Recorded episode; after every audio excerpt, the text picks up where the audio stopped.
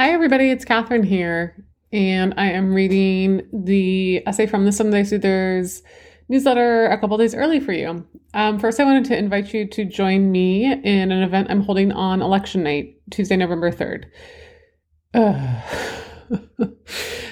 I couldn't do, I couldn't spend how I spent last election night. I can't do it again. Like, one, my body can't handle it, and two, it's just not what I want to do. And um, I thought maybe you felt the same way and you wanted to spend your night in a more productive way. So I'm hosting a tarot and journaling workshop for self discovery. It's $30, 10% is going to um, a collective for BIPOC emotional mental health. And I think it'd just be a nice way, nice thing to do for yourself. You know, we don't have to be spinning out on election night. The outcome is out of our control. So why not come, you know, get a tarot deck and do some tarot with me? It's going to be awesome. So with that, I'm going to go ahead and read this Sunday Soother's essay Learned Helplessness, Learned Hopelessness. Happy Sunday, friends. Today, I want to talk about my past default operating mode and how I moved on from it. I use this word a lot in my work with coaching clients despair mode. I see folks slip into this place so easily a mode of freak out, of self pity, of negativity, of spiraling out about worst case scenarios, of what's the pointism, of fear. For most of my 40 years, this was my default too. I was addicted to worst case scenarios, of my own ability, my own inability to change anything in my life, to my victim narrative. What despair mode encouraged me to live in was two states learned helplessness and learned hopelessness. The first, learned helplessness. Well, if you read my Princess in a Tower syndrome post from a few weeks back, you have an idea of what that looks like. I stayed stuck, using the excuse of not knowing how to do something perfectly to never do it. In psychological terms, learned helplessness is the concept you use to describe a state of not trying that, from what I understand, arose from an experiment done on animals. In this kind of awful sounding experiment, the animals are given negative stimuli like a shock when they try to escape from their cage. After a time, they stop trying to escape completely, assuming that it's hopeless and they're unable to change the situation. Then, and this is the real kicker, even when an escape is presented, they're unable or unwilling to take advantage of it. Damn. Learned hopelessness to me is different. If learned helplessness is, I don't know how and I'm scared to try, so I won't, learned hopelessness is less, I don't know how, but more the attitude of, why bother? Nothing matters, anyways. I think today we're suffering an extreme crisis of both learned helplessness and learned hopelessness.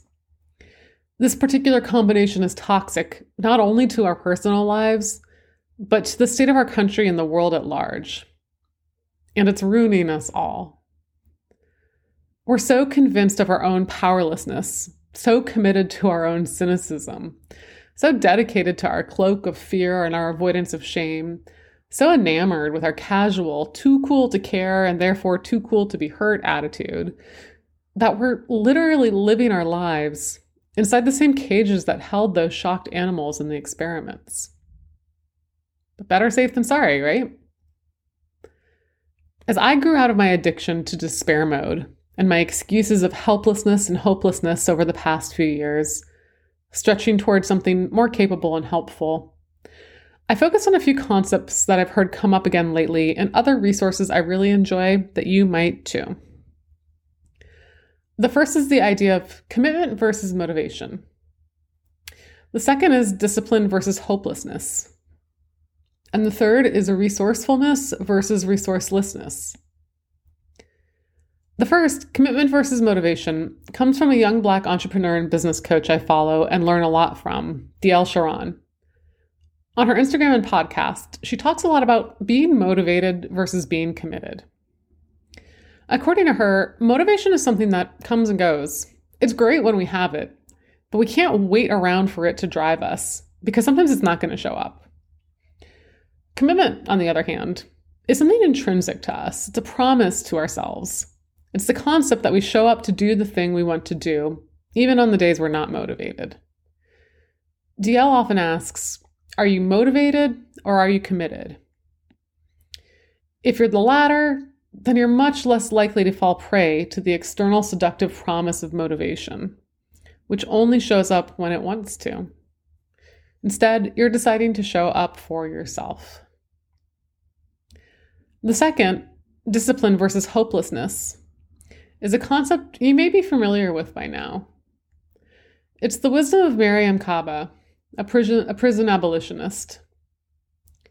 She believes that hope is a discipline. Hope is something that can be practiced as a habit. Once again, our idea via learned helplessness and hopelessness is that we wait around waiting for motivation or hope or an external factor to come to us. And then we do the things we want. You have to flip those concepts on their heads. You choose first to practice hope and commitment as disciplines that originate in you. You don't wait for permission via one of them deciding to show up for you one day. Finally, the third concept is one Kara Loewentheil, a podcast host and life coach, talked about recently resourcefulness versus resourcelessness. In a recent podcast episode of hers, she talks about this phenomenon that I get all the time too.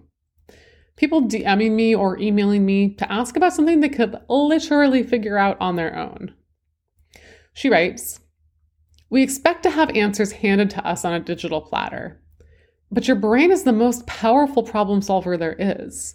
You have the world's most powerful computer in your skull, and some of you aren't using it. I can't tell you how often I get a DM asking me something that could that someone could easily find on my website. What coaching school did you go to? Answer: The one listed on my website and mentioned in my podcasts. Do you have a podcast episode on jealousy? Answer: Yes, the podcast episode titled Jealousy that can be found on my website and iTunes and via Google. Do you have any suggestions for how I can become a coach? Answer Did I mention that Google thing yet? I can't tell you the questions I've also gotten along these same lines. Are you certified to coach and from where? Well, it's on my website. Can you tell me how to start a newsletter? Well, I've written endlessly about how to cultivate a creative practice all over the internet. I once had a woman email me asking me what my coaching rates were, not to see if she could afford my services, but because she wasn't sure what to charge for her own. And I guess she needed permission from somebody else to figure out what to ask for. Loewentheil explained that by engaging in these kinds of behaviors, and I'm quoting her now, you are selling yourself short. You are shirking responsibility for your own life. You are training yourself to give up rather than figure shit out. The way you do one thing is the way you do everything. So if you don't take responsibility for figuring out something small, I can guarantee you won't take responsibility for figuring out something big. So, if you see yourself in any of the above, you may be panically asking, well, what now? How do I move forward from these behaviors? And number one, you had to know I was going to say this figure it out for yourself. You can do this. Read a book, Google a thing.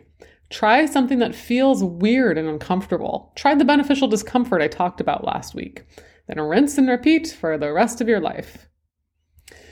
But you also know I'm all about the practical and actionable here at the Sunday Soother. So I have a little experiment and assignment for you if you think you're stuck if you think you're stuck in learned helplessness and hopelessness and would like to find a step ladder on out of there. So, here's your assignment. 1. Commit to finding a way to make an extra $200 this month. I don't know how, that's up to you. Sell something, offer a service, work an extra shift. And those of you who have $200 lying around, not good enough. It has to be an extra $200 you make through your resourcefulness. Then, donate $100 to a cause you care about. Then, use $100 on something you want to learn more about. And it doesn't have to make sense. I want to take a birding course, like birds. Does it make any fucking sense to take a birding course right now? Not really, but I want to. And that's reason enough because I'm trusting my curiosity, my interests, and I'm telling them they deserve to have time and money spent on them just because I want to. Next, after you do your money assignment this month, commit to the next four weeks not asking a single person's opinion or help for solving a problem. Unless it's like you need to repair your HVAC, then yes, please hire somebody, right? Use common sense here. But if it's a problem in your life, a decision you need to make, you do it. No one else. No endless asking dozens of friends and strangers on the internet their opinions. Just you, you alone, learning to trust your inner compass. So, why these things? One, once you learn you can make money outside of receiving it from an employer, you start to get real crafty and real in charge of your actions. This is the biggest thing entrepreneurship has given me the belief I can shape my world. Trust me, if you have time to read this newsletter, you have time to figure out how to make $200. Two, you're learning that resourcefulness can translate into money, which translates into impact on how you want the world to be through your donations and your own interests, which validates your interests for yourself. Three, you're not asking anybody else's permission to do these things or spend money on these things. And we need practice in that. Four, you're cultivating the practice of listening to your inner voice. Five, you stop waiting around for permission or instructions from somebody else. Because that's what all despair, all learned hopelessness, all learned helplessness comes down to waiting for permission. And here's a little secret you don't need it from anybody other than yourself. So stand up, shake yourself off, push open the door that already has probably been unlocked a long time ago, only you just didn't want to let yourself see it. And walk on out the door. No, I don't know where the path leads either, but I'm willing to bet you can figure it out.